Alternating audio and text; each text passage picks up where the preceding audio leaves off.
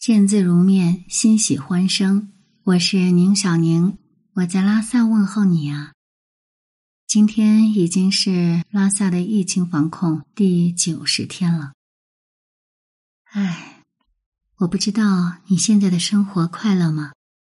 如果答案是否定的，那你觉得需要做怎样的改变呢？这个问题如果问向我自己，我的回答是。复杂的快乐着吧？怎么说呢？这种心情当然是爱恨交织的。毕竟好久好久以前，我就想从事一种在家里能做的工作。这个工作呢，不能够太累人，当然也不需要和外人进行交往。而目前的状况呢，就蛮符合我的理想的工作状态呀。看到知乎上有人在问。人类有哪些细思恐极的事？有人在回答说：“从梦中醒来，梦中的情景历历在目，清晰可见，但在两三分钟内，这些场景就会一点点湮灭。无论你怎么努力，还是很难像记正常的事情那样记住梦境，就只能眼睁睁的看着他们从记忆里消失，不留痕迹。”而且这是每天都在发生的记忆擦除，每个人的记忆都在那一刻失效，而每个人都不介意。我们不但忘记了梦，我们还忘记了忘记。这样的话听上去是不是有点绕呢？不过像我这样的高度梦境回想者，能够清晰的记住一些梦境，所以就没有这种担心了。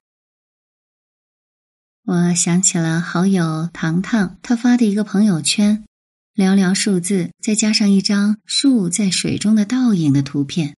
他写道：“影子是个特别有意思的东西，擅长模仿，却没有自己的灵魂。如果抛弃创造力和感受力，有一天我们被自己的影子取而代之，也绝不会被人发现。”啊。我觉得，相对那种沉浸式梦境，只在惊醒的那一刻的惊慌，这个影子倒是更让我触目惊心呢。不过还有更恐怖的事情呢。有一个回答是：本集已按我对你一见钟情的原因，去甲肾上腺素，我对你怦然心动的原因，血清素。我对你犯傻的原因，多巴胺，我们的爱情维持欢愉亢奋的原因，脑下垂体后叶荷尔蒙，这是我们维持忠诚的原因，内啡肽，这是我们爱情稳固的原因。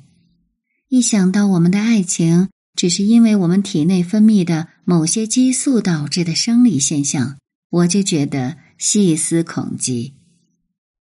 哇，真是太强大了！给出这样答案的，一定是学霸的爱情。一想到这里，我就不由得笑了，因为像我这样的学渣，才不会害怕这些呢。学渣根本就弄不明白他说的这些激素到底是个啥呀！哼，这样说着说着，你是不是心里也会变得快乐起来呢？所以啊，当你感到不快乐的时候，你就到处去翻一翻，看一看大家的生活是怎样的吧。你总会找到几个人，让他成为你的快乐源泉的。当阳光照进我的房间，我就会想把阳光挽留下来，因为我一点都不喜欢黑夜啊。微博上的朋友问我，究竟平时练的是什么字体，我就很诚恳的说，我并没有专门的去练字。因为我这样随性的人呢，是不会去临帖的。于是就有朋友说道：“你有没有觉得你的字好像猫猫，像猫懒散的拖着尾巴趴在实体咖啡杯收纳柜上的样子，又懒又可爱？”啊，说出这番话的朋友，他的名字叫只会长高的三阿哥。我为什么会对这个名字这么印象深刻？是因为。他给我的字体取名叫“猫猫体”，我感觉他真的抓到了我的字体的精髓呢。哎，那天黄昏的时候呀，我就突然想起要去把头发折腾一下了，于是我就出门了。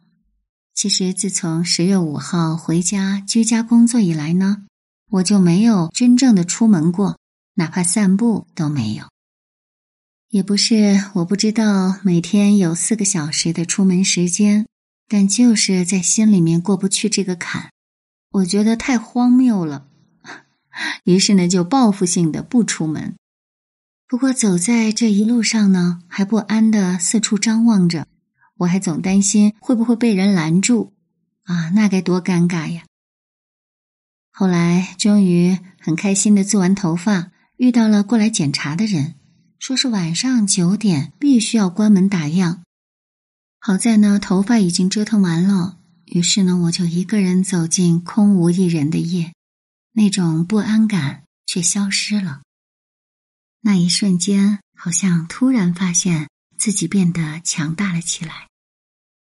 之前我还担心着，这样一个疫情会不会把人和人之间的距离拉得更远，让人和人之间的信任更难建立。但是那天在出门核酸以后，我去买菜了，就看到两位路人正在聊天呢。他们之间有一枚黄白小柯基，哇，这个小柯基还真的是安静的可爱呢。然后我听着他们的聊天，于是就忍不住的加入进去了。于是三个陌生人呢就这样大概隔着一米远啊，但还是忍不住会上手去撸一下那只可爱的小柯基。蓝天白云下。这小动物就好像是上天赐给人间的礼物，能够让人在看到的瞬间就开心起来，更别说还能亲手触摸，那简直就是白捡的福利了。所以说，人要开心起来也是蛮容易的。比方说，有很多朋友对我们家的熊熊啊非常热心，还有人提出帮忙养熊的建议，在这儿呢。我就代表我家大大小小十多只熊熊，向各位致以诚挚的感谢了，因为他们平时也没让我花多少精力去照顾，只需要经常性的给予拥抱即可。而且呢，这是一种双向奔赴的爱护，做起来丝毫不费气力，就是举手之劳。所以，像我这样的人，又怎么会寂寞呢？我的生活可热闹极了呢。蒋勋说过：“孤独和寂寞不一样，寂寞会发慌，孤独则是饱满的。”我就带着这样的饱满的孤独，和熊熊们一起度过了立冬这个节气呢。